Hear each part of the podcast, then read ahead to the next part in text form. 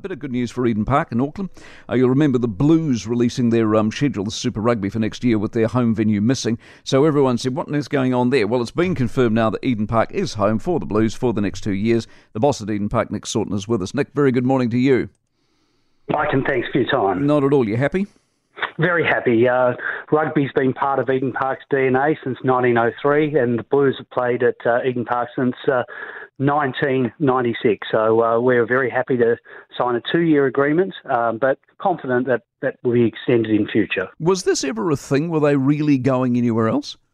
Well, they were exploring options, and um, we know that uh, you look now with the way sport is evolving, entertainment's evolving. We need to have a fan focus, and uh, we saw that with FIFA. We see it with the Warriors and the NRL that um, the experience is critical to the game day. And um, on field, Eden Park can't influence the result, but off field, uh, we've invested in the last three years 33 million in infrastructure. We want to continue to evolve and continue to provide great experiences. What do they mean to the bottom line at your place?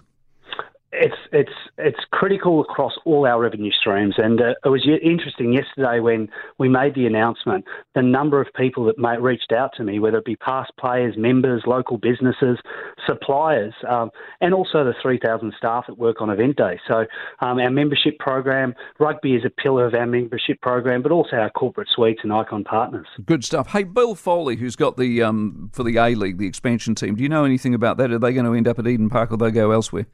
Well, they're certainly the preferred option for the A League, and we're excited by the opportunity. We saw 350,000 fans go over seven, what was it, 27 days to yeah. nine FIFA Women's World Cup games. So we think football has a future at Eden Park, along with rugby and also concerts. And look out uh, with a Weeknd and Pink, but also some other concert announcements. Fantastic, Nick. Nice to catch up. Nick Sautner, who's the uh, the boss of Eden Park.